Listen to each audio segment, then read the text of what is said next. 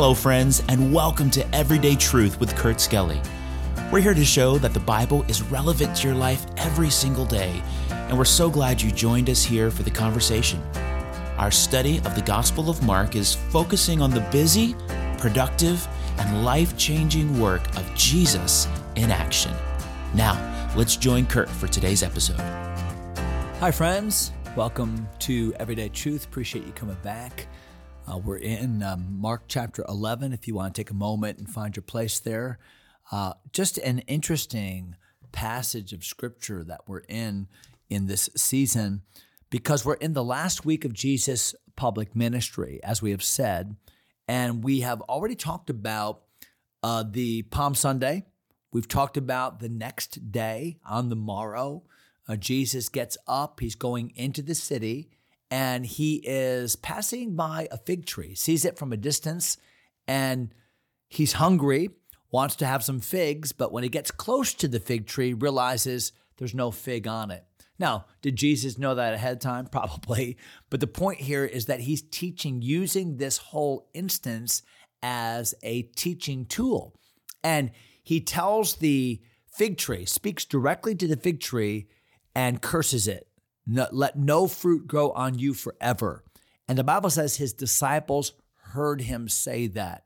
So oftentimes Jesus teaches us, and he does it in a time released way. So the first part of the lesson is here. They're listening, and they're going to see the end of that lesson later. So keep that in mind. Mark chapter 11, verse number 15. So we're still on this next day. So we would say this is Monday. And the Bible says in verse 15, and they come to Jerusalem, and Jesus went into the temple. So interestingly, just the day before, he was in the temple. Remember the triumphal entry and the uh, crying of Hosanna, the Psalm 118, the riding on the colt. And the Bible says Jesus went into the city and looked around. We brought a whole applicational lesson about that. That Jesus, before he judges, he looks around.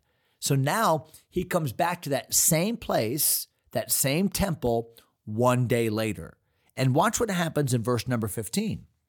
So they come to Jerusalem, and Jesus went into the temple and began to cast out them that sold and bought in the temple.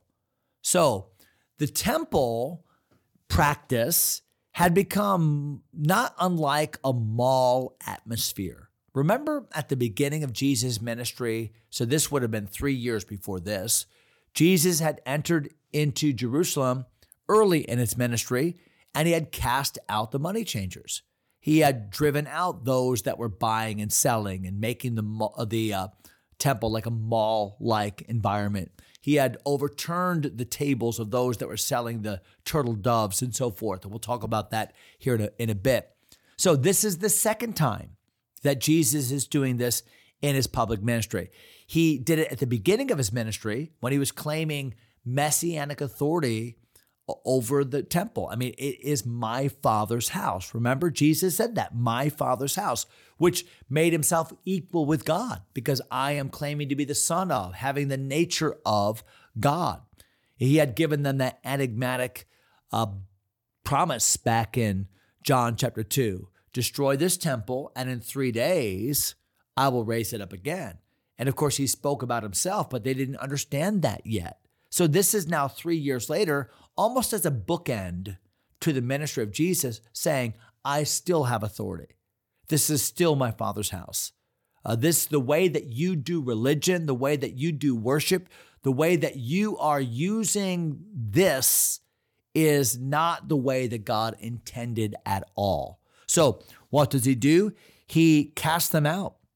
Remember, he made a little whip, and those that bought and sold, because the sellers are wrong and the buyers are wrong. Those that are participating in this are wrong.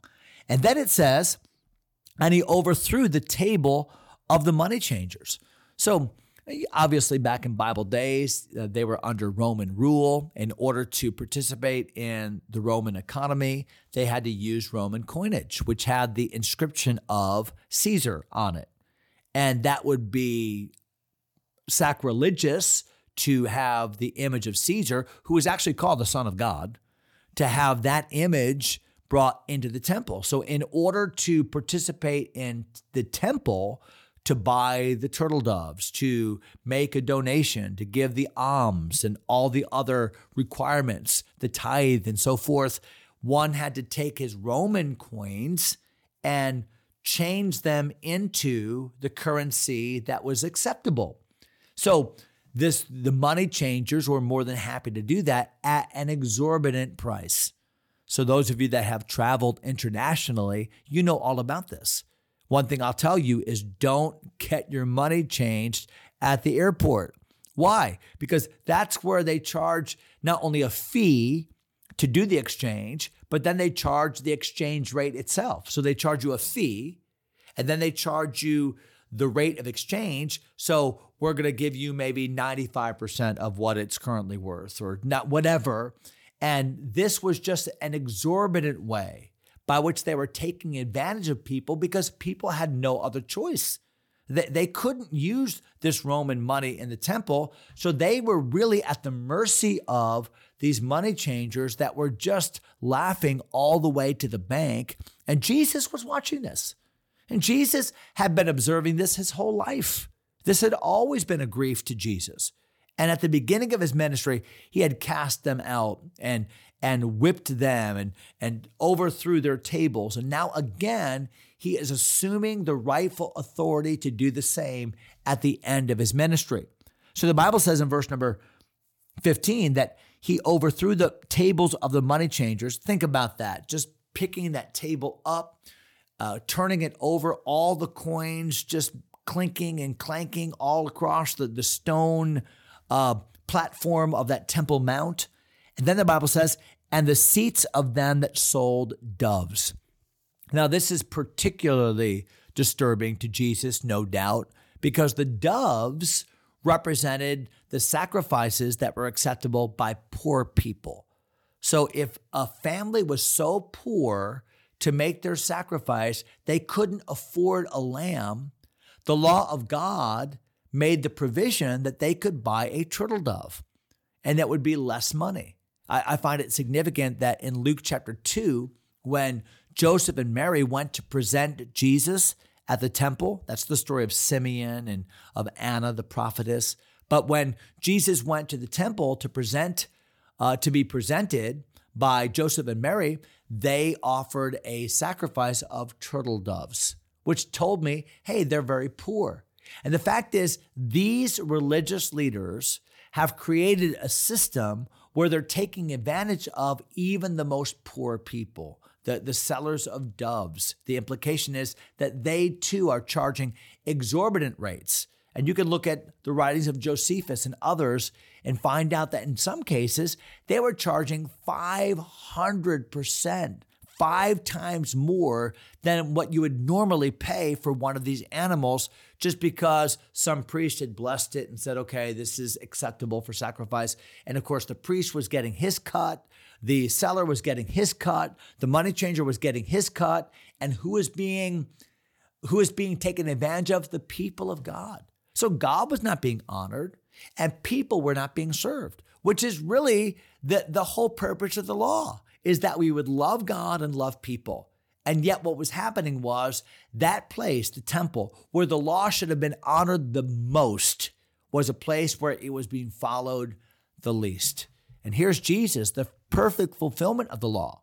Here's Jesus, the, the very essence of the law, not just the not just the, the externality of the law, not just don't do this and do that, but the very motivation of the law uh, the, the purity that comes from the inside out.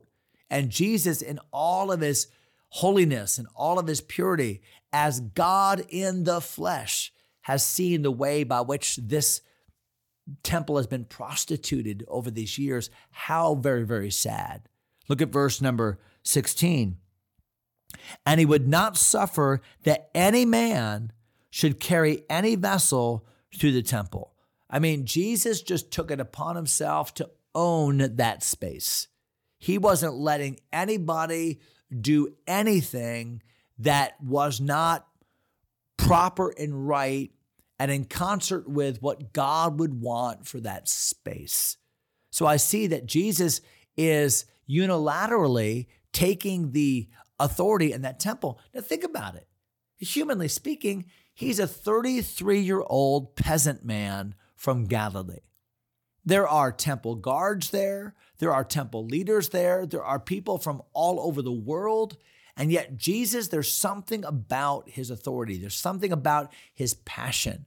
Remember, uh, Psalm 69 talks about the zeal of thine house hath eaten me up. And that was the that was the commentary that was given of Jesus the first time he did this in John 2, that he did this with great passion and great zeal. And he's taking this authority. Look at verse number uh, verse number 17.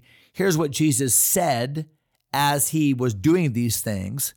And he taught, saying unto them, It is, is it not written? So Jesus bases his authority on the word of God, which is where we ought to base our authority. Is it not written, My house shall be called of all nations the house of prayer, but ye have made it a den of thieves. So he quotes those passages in Isaiah and in Jeremiah. It's supposed to be a house of prayer for all nations, but you've made it a den of thieves. You've made it a place where you're comfortable to sit together with other people that are taking advantage of the people that you're taking advantage of. This is the very opposite of what God intended. So think about it. It was to be a house of prayer. They missed that. They weren't communicating with God. They were using the temple to communicate with each other. It was like a mall. They weren't serving people, they were serving themselves. And it was not a den of holiness, it was a den of thieves. And thievery is a direct violation of one of the 10 commandments. So, wow, it's the very opposite of what God intended. And yet they're doing it in the name of God, they're doing it in the name of God's law. Did you see what else it said? That this shall be a house of prayer for all nations. Now, the Old Testament had prophesied that, and Isaiah told us that in Isaiah 56. But they were looking at the temple only as their special, unique possession. This is for the Jews. So not only were they misusing the temple itself, but they were misapplying what the temple was for. And that was this is the spot where God meets man.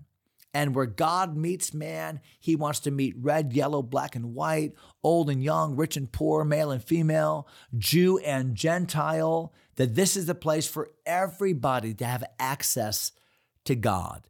And that's who Jesus is. And that's why he referred to himself as the temple, the temple of his body. Why? Because in Jesus, everyone potentially has access to God. He is that one mediator between God and men, the man Christ Jesus. And when Jesus was taking such passion and such umbrage with what they were doing against the temple, really the point is this that you are, in many ways, uh, you are misrepresenting God.